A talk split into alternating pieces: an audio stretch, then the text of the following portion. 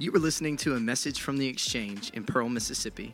To find out more about the Exchange, go to www.theexchange.cc. I think we've all been there before, right? The exciting family vacation, the exciting family trip to the awesome destination. Our kids are literally losing their mind in anticipation of the fun that they anticipate that they're going to have, right? You've gassed up and you've packed up and you've snacked up and you got everybody to go use the bathroom before you loaded up because you know that was going to be a thing. And you're 20 minutes into the six hour road trip and you hear the inevitable question asked from the back seat Are we there yet? And in that moment, your shoulders sink and reality sets in, and you realize that this is going to be a long trip. Am I right?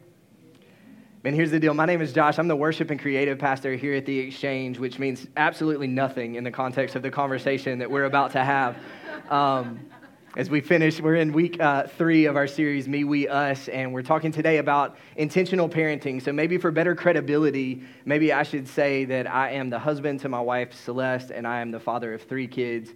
Piper, Judah, and Brooks. And I don't know how we drew the short straw of this conversation, but we're going to do our best, okay? But I use the analogy of the Are We There Yet road trip because, one, I think we can all relate. Some of us, even in the last couple of months, right, as we took the summer vacation, uh, we had that experience all over again. And then maybe the better reason is this I think it's an active metaphor for this idea of intentional parenting that we're going to lean into today because I don't think that we can answer the Are We There Yet question without determining a few things. And so, first, I think we have to determine where we are like, literally, where do we exist right now?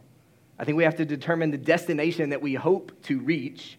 We have to determine how it is that we're going to get there and make sure everybody's in the car at the same time, right? we gotta, we gotta get that part too, because we're not to magically arrive at some unknown destination on a road trip. Equally speaking, we're not to somehow magically arrive at success in parenting unless we choose to be proactive, because intentional parenting takes planning, right?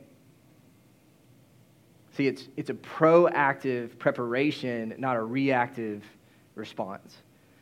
Before we get too deep today, man, I would be amiss if I tried to have this conversation with you alone because Lord knows I am just trying to figure this thing out. And the reality is, a lot of the implementation, a lot of the successes that we've experienced as, as a family have been at the will and the patience and the persistence of my wife as we've tried to implement intentional parenting in our home. And so, what I want to do is, I want to invite my wife to the platform today uh, as an opportunity to maybe paint the clearest picture that we possibly can of this intentional parenting focus that 35 minutes allows us to do, right? Because the reality is, we're not going to answer all the questions in 35 minutes, but we hope to at least set the table. So, would you guys do me a favor? Would you help welcome my wife to the platform? Celeste, please. Thank y'all so much. I didn't get quite that applause, but that's totally Totally fine. Totally fine, man. You do look awesome in that Britney Spears mic, though. I'm kind of hey. jealous of that. I was going to sing a song, but I'm not going to do it. So, so here, here's the deal. One, I'm super thankful that we get the chance to do this together. Um, I think this is a really cool opportunity for us as a church family to just get to lean in together and have a conversation. And so, I want Celeste, I want you to start that as we prepared for this moment, as we prepared for what the, the posture is that we would take today, the tone that we would take in this conversation, I thought that you really nailed it really, really well in the approach that we would take. So, would you mind sharing that just as we kick off the conversation? Yeah, absolutely. We want to throw out the disclaimer that we're not the professionals, Amen. we are not the experts at this. Um, what we realize is that some of you guys have been at this a lot longer than us.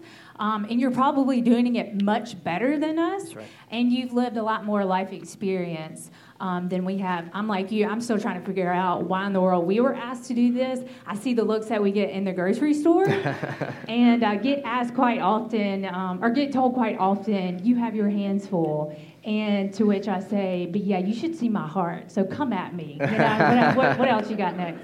Um, so we just like to say that we're gracefully stumbling, stumbling forward right. In this, and uh, we've made some mistakes along the way. You know, we've had to adjust and pivot, um, but we what we have found is that as we uh, lean in and trust God, you know, He is faithful to impart His wisdom through Scripture.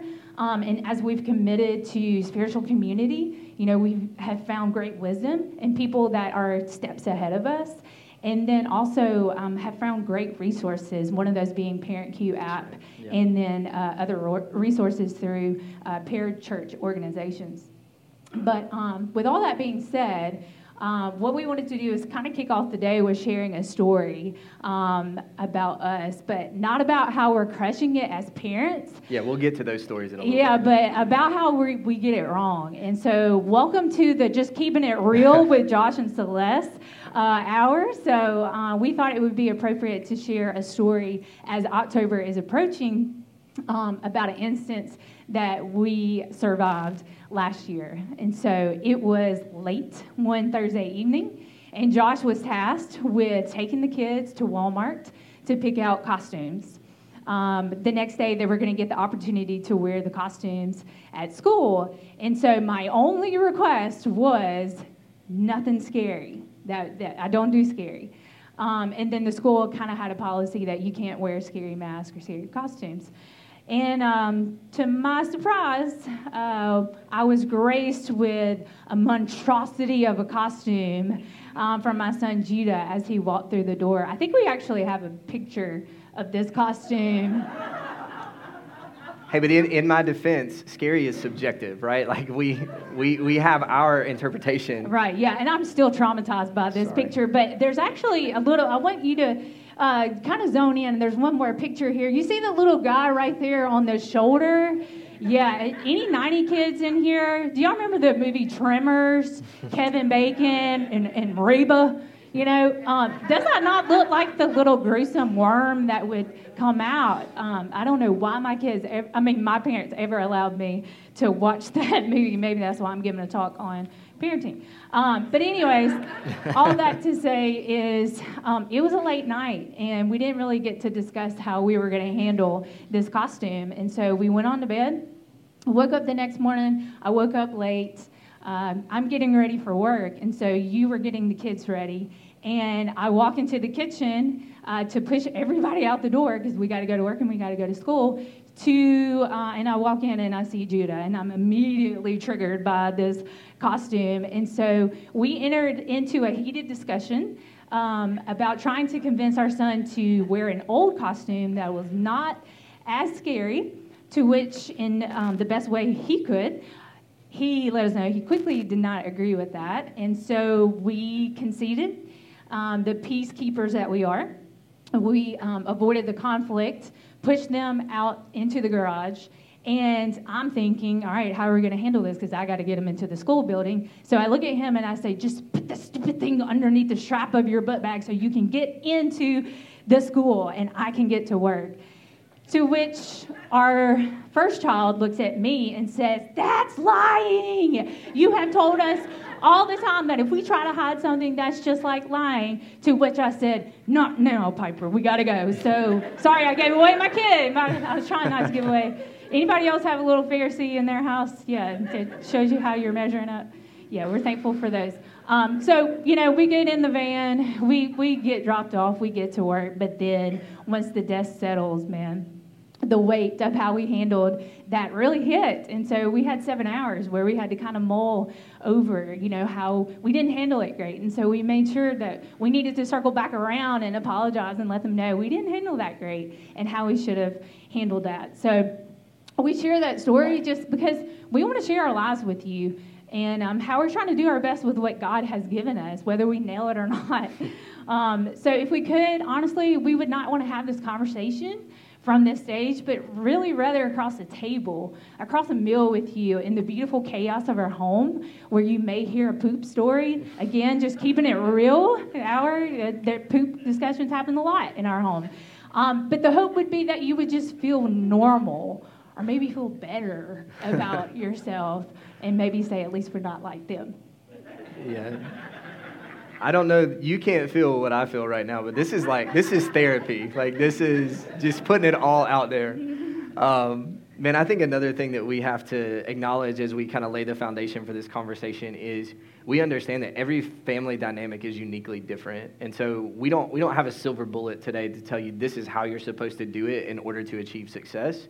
Um, but we do believe that the principles that we're going to share today as we have a conversation and just lay some foundational framework uh, can be beneficial in any environment, whether that is a home where grandparents are the primary caregivers, um, whether you're a single parent, um, whether you're in a shared custody situation, maybe you fostered or adopted, maybe disabilities exist in your home, even so far as to say that even if you as parents differ in your view of God, this framework can still be beneficial as you try to lean in and intentionally disciple and love your kids. Um, so I think the first place that we have to start is maybe in understanding the role of the family, maybe it's probably wise to look at the original family. And so, we're going to go to Genesis 1 and we're going to look at Adam and Eve for just a second. So, if you have scripture, uh, I would love for you to follow along, a Bible app, or we're going to have it on the screen. We're going to dance around a little bit today, but we're going to start in Genesis 1, chapter 26. And it reads like this Then God said, Let us make mankind in our image, in our likeness, so that they may rule over the fish in the sea and the birds in the sky, over the livestock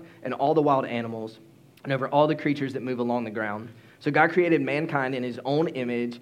In the image of God, he created them. Male and female, he created them. God blessed them, and he said to them, Be fruitful and increase in number, fill the earth and subdue it, rule over the fish in the sea and the birds in the sky, and over every living creature that moves on the ground.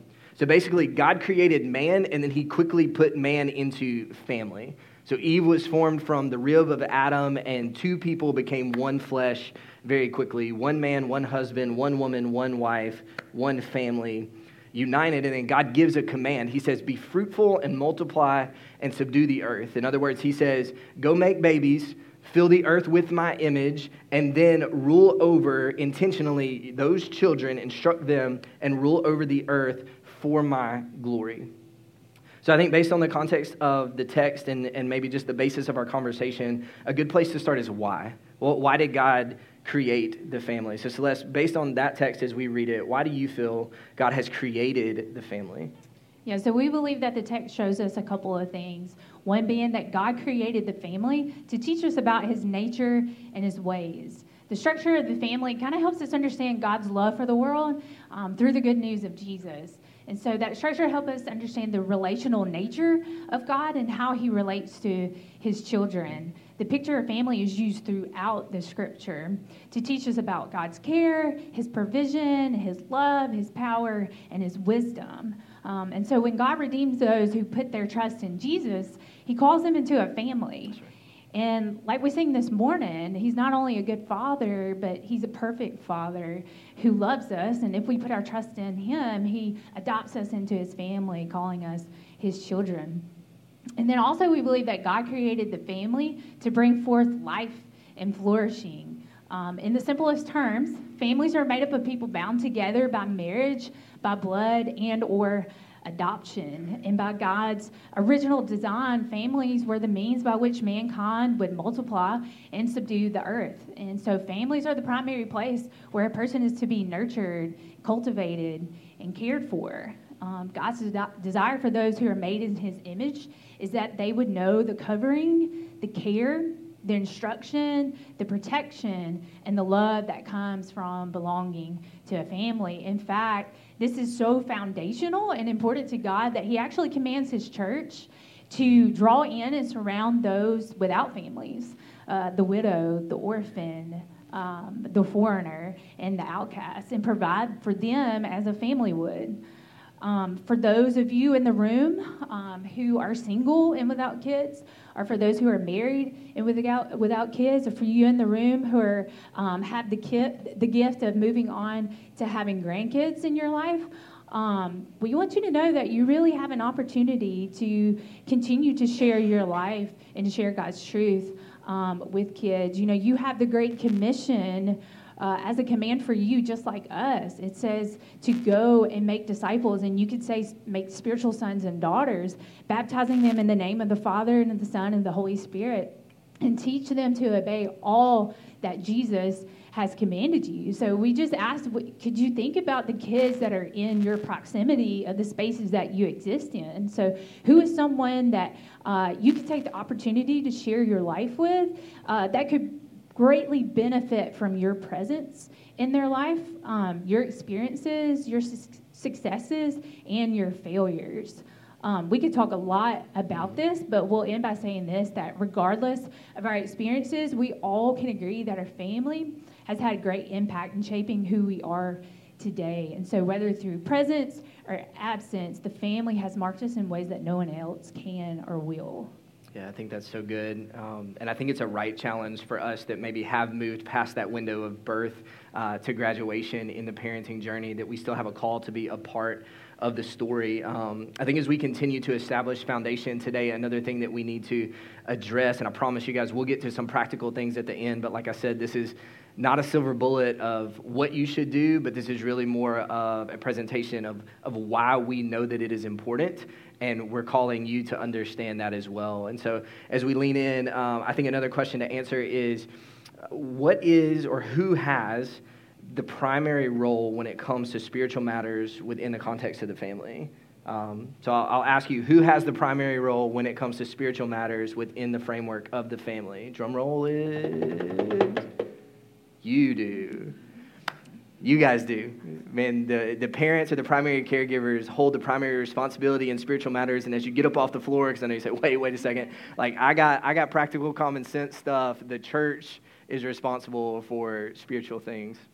I think we have to redirect that narrative a little bit. I think that we have to be mindful because society and culture has trained us in some ways to outsource things like education and advancement in our kids' lives. And so that's why we send kids to school and to tutors and to teachers and to counselors and to coaches and to churches to develop them. Um, and I think the reality, because we do that so often, it's become culturally acceptable to continue to do that. We walk around in this subconscious understanding that we have this insecurity in our ability to have influence in our kids' life. And I, so hear me say this I'm not saying don't do those things. I think if you want to lean into the skills of a specialist in a specialized area to help advance the growth and development of your child, absolutely do that. I don't think that anybody has the expectations that parents should be experts in everything although some of you probably think that you are, right? Like my dad, he refers to himself as a near genius, okay? so like I know, like I get I get where you guys might be coming from, but nobody has the unrealistic, unrealistic expectation of you that you have acquired all the necessary skills to be an expert in every area of your child's life. But when it comes to spiritual matters, God's primary responsibility, He grants that to you as the parent or the significant caregiver within a child's life. And I feel like I can speak some context to this because seven and a half of the 10 years that I've spent in full time ministry, I've spent as a student pastor. And I can't tell you the number of conversations that I've had that were saying without saying, fix my kid. That's what, that, that's what they were saying, even though that's not what they were actually saying with their mouth. They're saying, fix my kid. And, um, and I just want to take a second to maybe paint a scenario to help you understand why one that's that's a flawed approach and, and maybe an incomplete approach to push the development spiritually of your child onto the church um, as, as it exists. Um, so, using numbers that Orange provides, there are 936 weeks. We're going to do some math on a Sunday. Is that okay? So, there are 936 weeks between birth and the moment of graduation at 18 years old that they identify as the realm of influence that you have directly. And we can do some simple math to say that in 24 hours a day times seven, there's 168 hours in one week, right? So I want to break some things down for you. So today, as you sit in this environment and your child is in little life or kid life today or attends student life on a Wednesday night, generously speaking, um, we as the church get about two hours of influence in the week of your child. And you get 166 hours of influence in the life of your child. And so, to do some math from birth to 18, that would say that the church gets 1,872 hours of influence if you show up all the time, which we understand we don't, right? So, we get 1,872 hours of influence the 166 hours of influence that you have within your home, there is over 155,000 hours of influence that you have in your home. But you say, wait, wait, wait, wait, wait, wait, wait a second.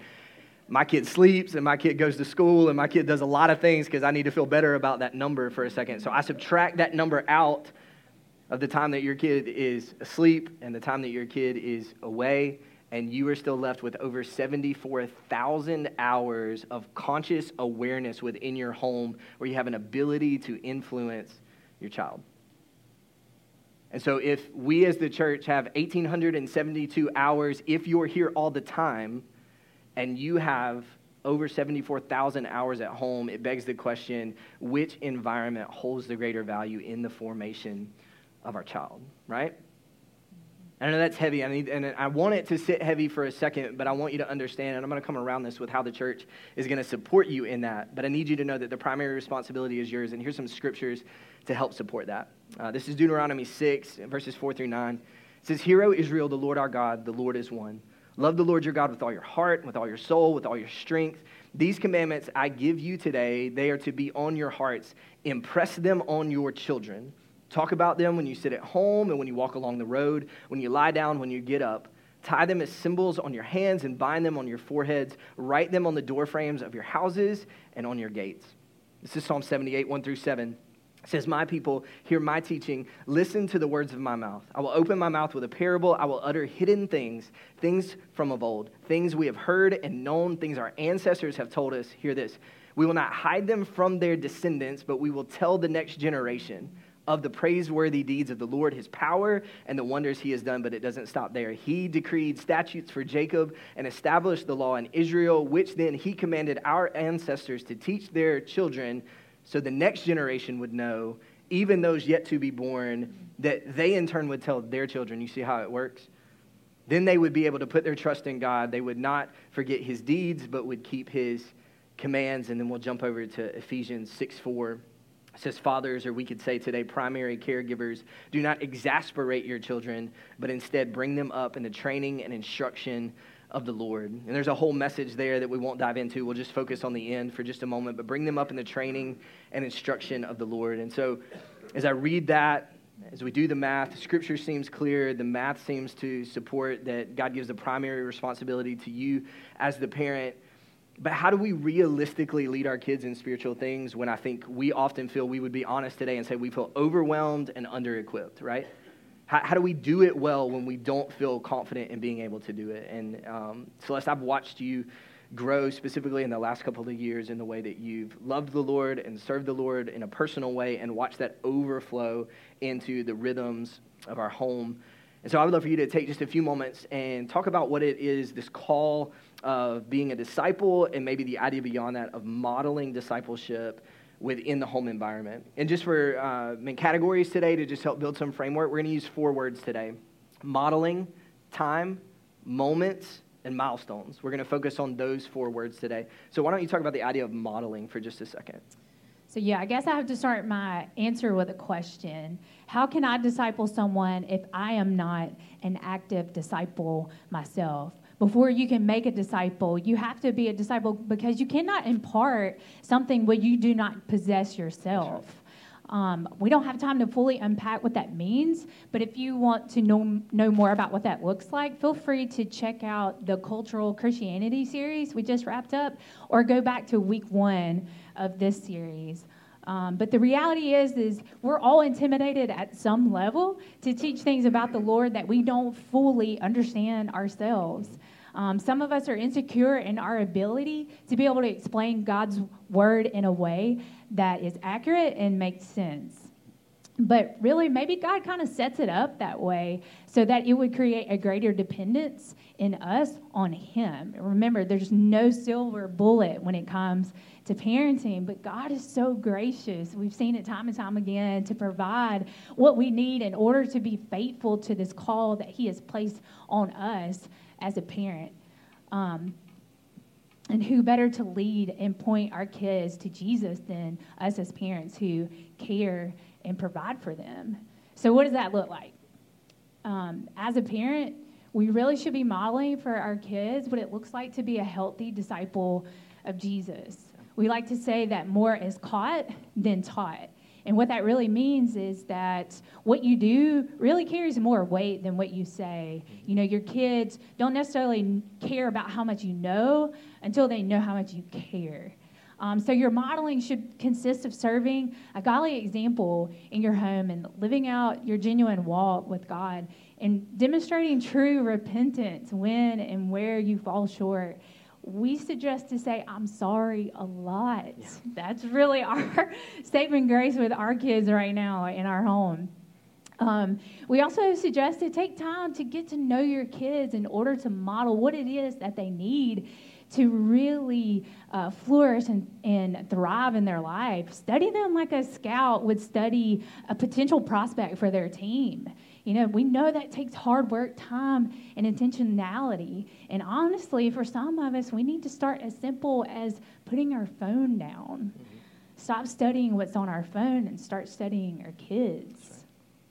But maybe you could ask yourself these questions What are their strengths? What are their weaknesses? Um, what are they really excited about? Uh, what is their go-to emotion when they encounter a conflict or an unexpected crisis? What is a new skill that they want to learn? Um, what, I, what do we want to give them as far as values and beliefs and them having their suitcase when they get ready to leave our home and transition into adulthood? And so we feel like if we can answer these questions, then we can implement as parents uh, ways to equip them by modeling in real life uh, how to utilize their strengths and improve upon their weaknesses through their discipleship uh, to Jesus. It's kind of like we're almost tending to like a flower bed.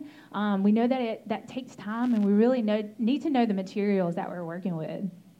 Um, I think something else important for us to note is that whether we realize it or not, oftentimes we default in parenting to the model that was set for by our parents. That's right. Um, I love this quote that Jesus may be in your heart, but grandpa is in your bones. um, so if grandpa is in your bones and grandpa is in my bones and we're two become one, which one wins out? My grandpa. And so I think it deserves an honest conversation and some time to explore for ourselves what, what it looked like to grow up in our family of origin and have that conversation with mm-hmm. your spouse if you're married. Um, what do you want to see repeated in your home uh, that was present in your upbringing? What do you want to see die? what do you want to see redeemed or maybe improved upon for your upbringing um, as you walk out as you walk out parenting in your home? So honestly, we really just think one of the best ways to love your children is to love well, um, to model what it means to love well uh, with your relationship with God, and um, have that on display for your kids. Things like praying for one another, praying for people outside of your home, um, sharing with your kids on their level what you're learning. Um, maybe walk them through a difficult conflict or circumstance uh, that you've experienced and let them know the emotions that you felt and how you invited God into those emotions and that you found that He was faithful to walk with you through it and give you the tools that you needed. Um, another great example for those that are married is how well you love and serve your spouse. Um, but then also for those that are single, how well do you love uh, your friends and your neighbors? Um, some possible questions to reflect on uh, with mo- how you're doing with modeling is maybe just think about some, some, some scenarios that you've experienced for yourself. Like, how do they hear me address the waiter when he or she has gotten our order wrong three times? Or what does my daughter hear when I'm talking about my body? Um, what, do kid, what do my kids see when I burn dinner and we got to get out of the door to get to a soccer game? Um, how do my kids hear me speak about someone outside of our home that I have conflict with? Or how do my kids see me reason through how much time I've spent on my phone? Um, while we're called to disciple our kids, God is not asking us to be something that we're not. You don't have to be an, a theologian here. Uh, don't be fake. But it is crucial for the spiritual development of your home that you have a genuine walk with God, uh, fostered through healthy disciplines and rooted in a love for God and for others. So before you can lead well at home, you need to be led well by God. Yeah, I think that's a great picture. And so we're talking about modeling at home, but we don't want you to feel like you have been severed and disconnected from the church influence because we do believe it's important. So the question becomes then how does the church come around the family when the family is trying to be intentional to parent and disciple well, and I think in a lot of ways it really starts with how we define church because a lot of people in our culture, when they define church, they think about a space, they think about an existence or a building or a place that they go to. and they're not thinking about people, but it should actually be the reverse that church is the people that we surround ourselves with in spiritual community, not the location that we go to, which is why we say this is four walls in a building, and you are, we are the church. And so, to define church, I think a healthy church is simply the relationships that we have with fellow believers, followers of the way of Jesus in spiritual community, and it will ultimately be the church are the people that are gonna they're gonna help us carry our burdens. They're gonna walk with us through the sorrows and the joys of life.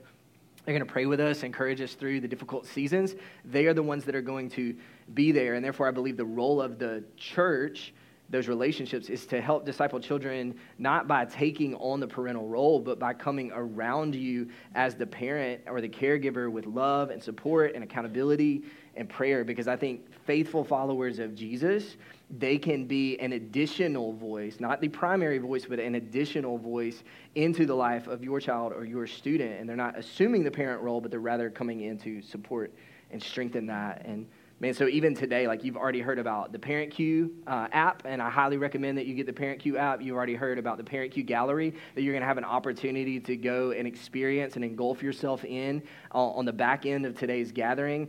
I just want to say that I believe we have a next gen team that works tirelessly to equip you with the things that you need apps, resources, encouragements, send homes on Sundays. They're literally putting the ball on the tee for you to be able to knock it out of the park at home. And so, man, my encouragement is just take advantage of that.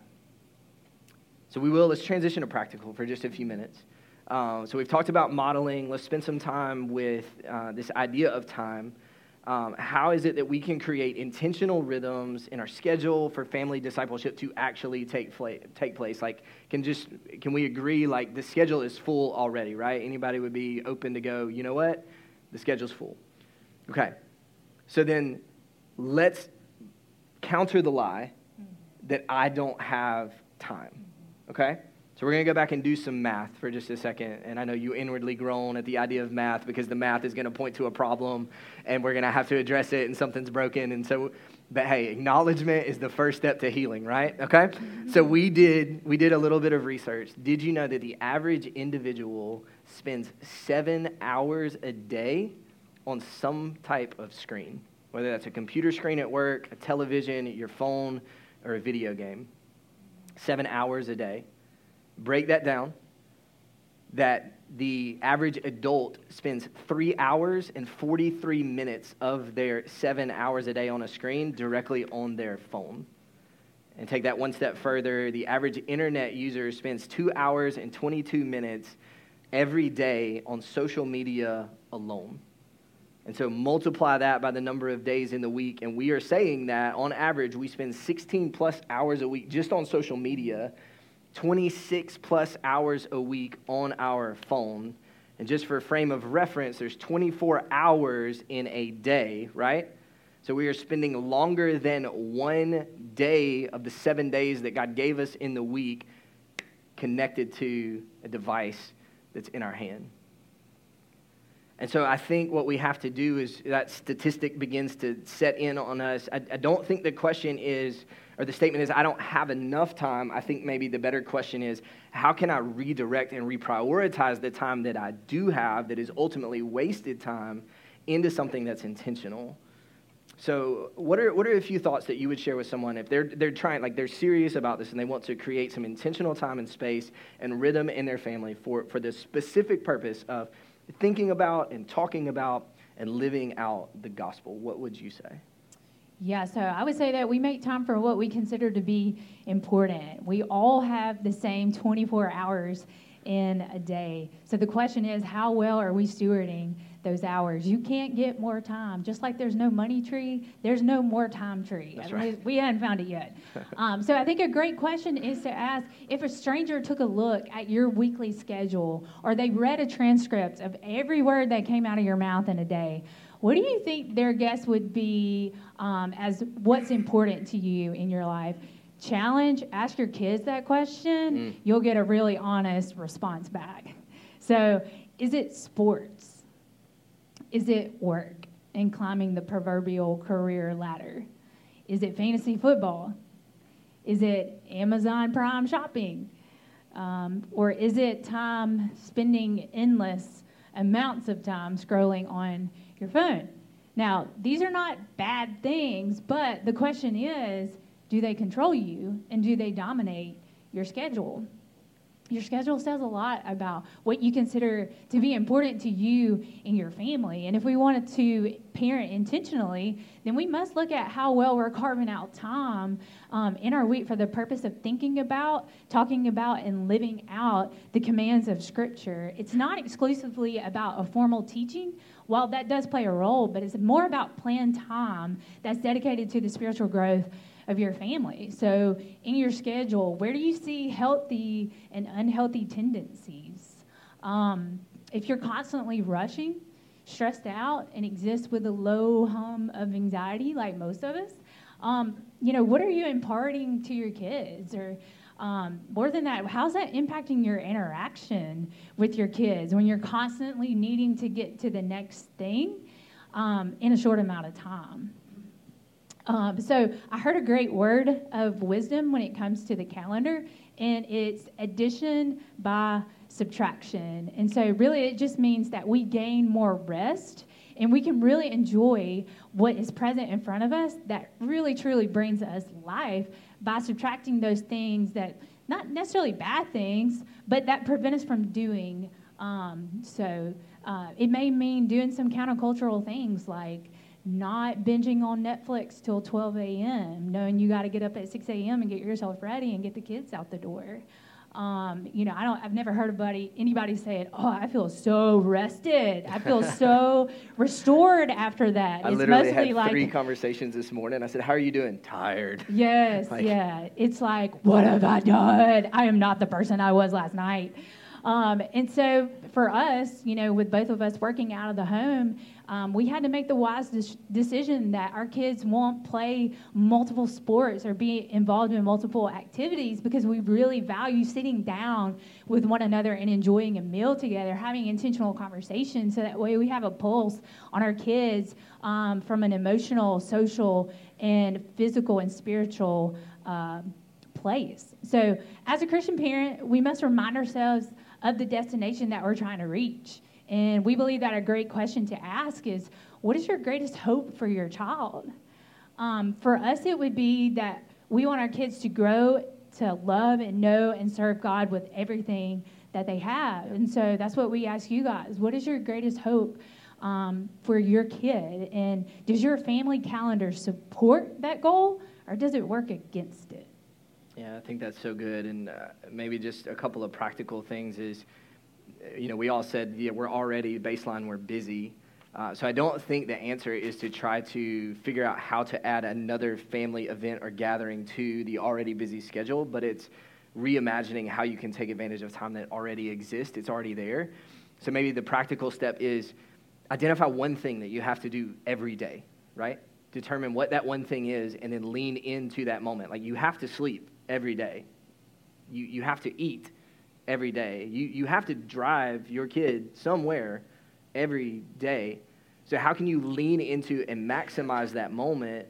Maybe it's share the family meal together with no phones and no TV on in the background.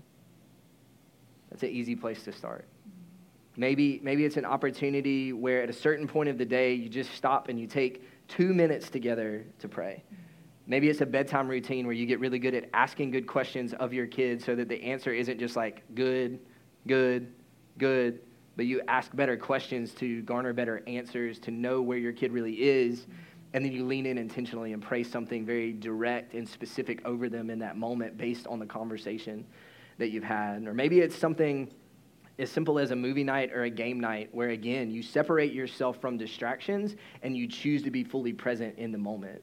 Because I know you know it, but we try to, we try to push it away. Our kids know when we're fully present. Like, my, like, my heart has been broken so many times when my kid goes, Dad, stop looking at your phone. And it's like, I was engaging him, but I wasn't really present with him.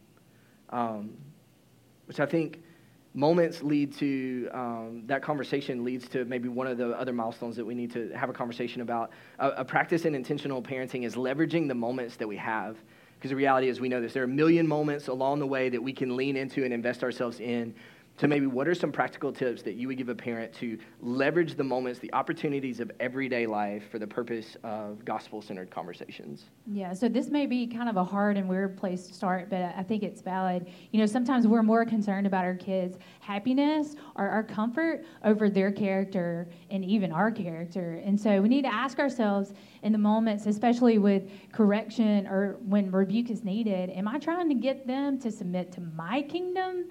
And my preference or to God and His kingdom through this situation? Is this godly correction or is this for my convenience? Um, in my discipline of my child, am I humbling them or am I humiliating them? Um, the way we handle these moments really should reflect the same grace and truth we receive from our Heavenly Father. And so, intentional parenting moments are really just being observant of and sensitive to the opportunities to communicate God's truth wherever um, and whenever these circumstances might come our way. Uh, leveraging these moments to disciple our, our kids, well, it'll involve the use of scripture. One of them we one that we use often is "In your anger, do not sin." It's okay to feel anger. It's not okay to respond out of that anger. Um, another way would be to go on a walk and talk about uh, God's creation, and you're going to talk a little bit more about that here in just a second. Or maybe it's watching a TV and just kind of talk about how the character in the movie handled the situation. How would you um, do this differently? Um, I think what we have to remember the most is that more is caught than taught again, and that modeling is our greatest asset. And so, in every situation, your kids are going to be looking to you to be the li- living example of God's truth. Yeah, I think it's I think it's a matter of being proactive and not reactive, not being passive. Mm-hmm. Um, so I think maybe the best thing that I can add to this moment is just to be really honest and share a moment that I almost missed. And so um, I, I, know you can tell, but I, have picked up running again here lately. And so uh, I've been doing a lot more of that uh, in the last few weeks. And I was going to go run last week. And uh, I was going to get some alone time, earbuds in, listen to a podcast, be out on my own. And my seven year old son said, Dad, can I go run with you? And everything inside of me went, no. All the selfish feelings washed over me. Um, but man, as I look back on it, like I'm so, I, I said yes. Even though everything in me wanted to say no, I said yes. And so I knew that was gonna like it was gonna wreck my pace. I knew I wasn't gonna do the thing that I had set out to do. Like all the things that I wanted to personally accomplish were out the window. But I leaned in and I didn't just do the thing because he said, I want to go with you, but I tried to be intentional in the thing. And so, man, as we ran the first mile of our run together, man, we got to have a conversation about God's creation and the beauty of it and the privilege that it is to get to be a part of it and how God has invited us in to his story. And so we're getting to do that. And we ran down to this little pier that's kind of outside our neighborhood where people fish and this is a random little detail, but I think the random little details are the reasons why we try to lean in. And so, I mean, we're standing there just kind of catching our breath, and we're watching this guy. He's throwing, you know, rods into the water, and he's got a bobber sitting there. And this, like, literally, this little baby alligator comes up and bites the bobber on this guy's thing, and he begins to pull it out. And the guy looks at me and Judah, who are literally, we're just standing over the pier, just observing what's going on. And he goes, "That literally never happens. They never do that." And I went, man, like that's a moment that I may never see in my life ever again. And not only did I see it, but I got to experience it with my son. And so we, we had this moment and we got to joke about it as we started our run back and headed back up the road. And then the conversation turned because on the back end of the run, it became about endurance and perseverance for Judah as he was getting tired and he was getting winded. And so we got to take, take scripture and apply it to real life about what that means to develop perseverance and character and the hope of Jesus that we have that sustains us through all things. And it was a moment that I would have very easily missed if I would have chosen to let selfishness win. And so, what I believe is our responsibility as parents is to take advantage of the small moments because I believe over time the small moments make big impact. And I think as we get in that vein of big impact, oftentimes big impact, it leads to big milestones, right, in the spiritual life of our child or our family. And I think that those milestones, they deserve proper recognition, right? Like we need to make sure that we are marking those things because those are the landmarks that are going to remind us about the destination and the journey that we started to begin with because they're going to help us remember that we're headed in the right direction. And I openly admit I am not good at this. I'm, I'm, trying to get better at this, but Celeste, you're, you're way better at this than I am. And so I'm going to default to you. One last example, and I'd love for you to share your thought process behind the celebration of Piper's one year baptism. Yeah, so one way we walked out Milestone. Um, with our daughter, uh, to us, Piper's baptism anniversary was something uh, that we found to be so significant and it was worth, worthy of uh, recurrent reflection and celebration. And so, honestly, we see this often played out in Scripture where someone has gone through something and they build an altar or they celebrate a festival and a holiday uh, to praise God for his faithfulness, or they build their Ebenezer, as you've probably heard before. And so these were all instances where God's people went through something and they wanted something to remind themselves of God's faithfulness to them. And so that's all really what we wanted to do with this.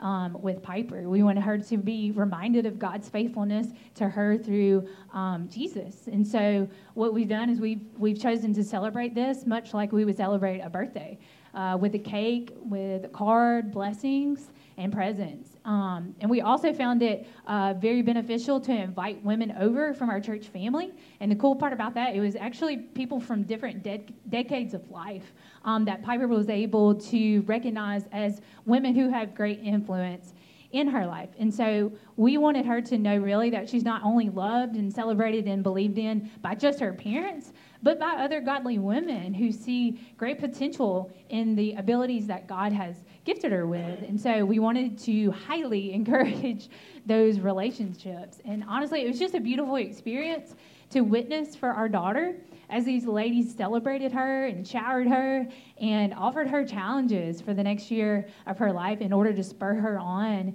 into her relationship with God. Um, so, some ways that you guys may can celebrate milestones is as simple as a birthday. Uh, just speak a blessing over your child.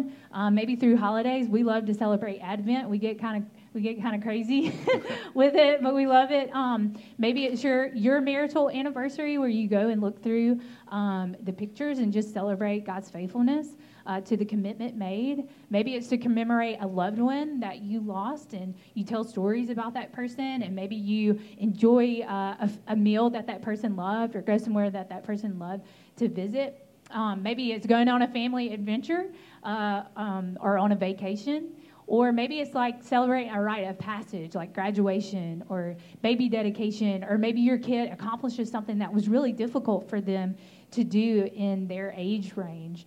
Um, but really, we just want to be diligent as parents with um, implementing milestones. It's just to have our kids live in a rhythm of making significant marks in their uh, life with these events. And it's much like God commanded Israel to do, to remember how He was the one that delivered them out of Egypt. He was the one that brought them out of the wilderness into um, His promises, into His promised land. And so, much like Israel, our kids, and honestly us, you know, we need to remember these moments of God's uh, faithfulness so that when we enter into seasons of life where it's really difficult to see God working, we'll be able to hold on to the truth that God is the same for God um, in that milestone that we marked as He is in this um, current circumstance that we're in. And so He never changes no matter the highest peak or the lowest valley mm-hmm. that we find ourselves in. And so, anything else you want to add there?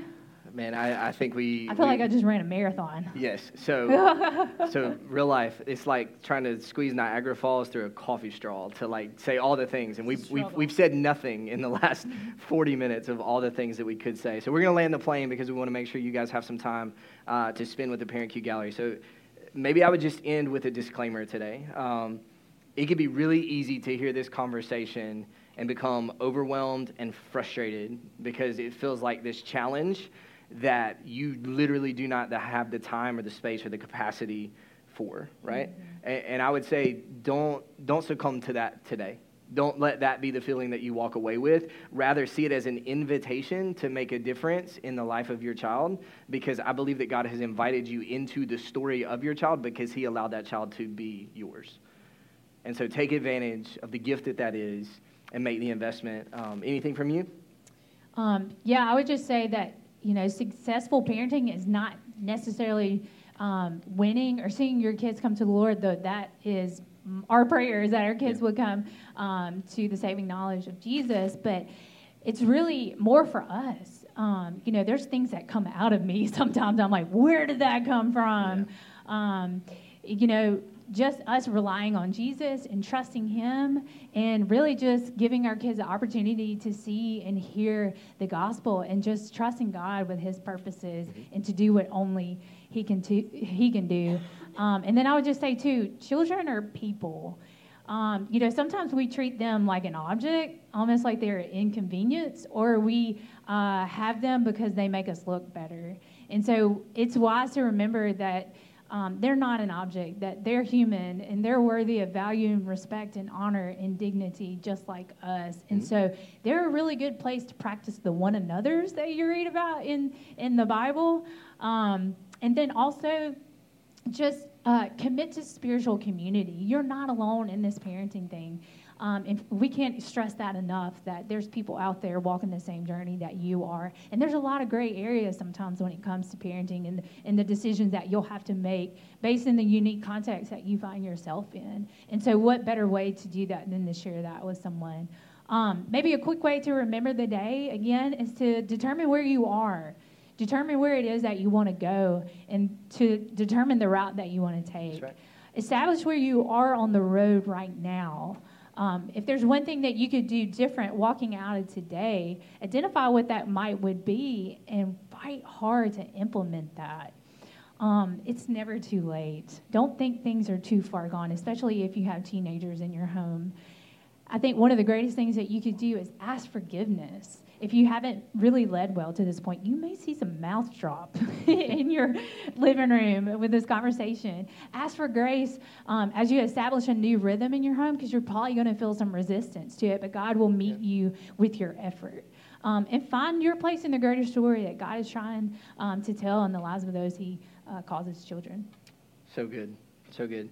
Um, man, we're going to end the gathering a little bit differently today. Um, you guys are going to be equipped with a resource on your way out the door. And we've talked about it. The gallery exists all throughout our building today. Maybe you have kids or grandkids, or you one day expect or hope to have kids. Man, there are questions that your kids are asking, and there are questions that you're asking that you don't know that you're asking right now in the phase that they exist in or the phase that they're getting ready to transition to. And so a lot of hard work has gone into the gallery that exists throughout our space today. And so on your way out the door, if you didn't get one already, you're going to be equipped with this um, piece of paper that talks about the different phases, um, but then it also has a map on the background if you want to find specifically where it is, the stage of life that your child exists in right now. Relationships matter. We all have to navigate relationships in our life, and almost all relationships come with difficulties. They can test our patience, challenge our perspective, and sometimes require more grace than we feel like we have to give. Know today that no matter how easy or how difficult the relationships in your life may be, you are not alone. Scripture contains God's design on how to handle the relationships in our life, and we're here to help you too. We would love to pray for you and encourage you as you navigate the relationships in your life and grow in your relationship with God. You can get the conversation started today by simply texting your first name to 601 397 6111. Our ministry team would love to pray for you and walk with you in your faith and relationships in your journey. As we close out our time today and prepare to scatter as the church, let's speak out our declaration together. We believe the great exchange took place when Jesus, who had no sin, became sin for us so we can know God. We exist to see people exchange their old life for new life in Christ and live out their purpose. Christ's love compels us to exchange ideas for truth. God's word is our standard. Selfishness for serving, we will serve others. Pleasing for reaching, we will share our faith. Keeping for dispersing, we will make disciples forgetting, for celebrating. We will praise God. We are the church.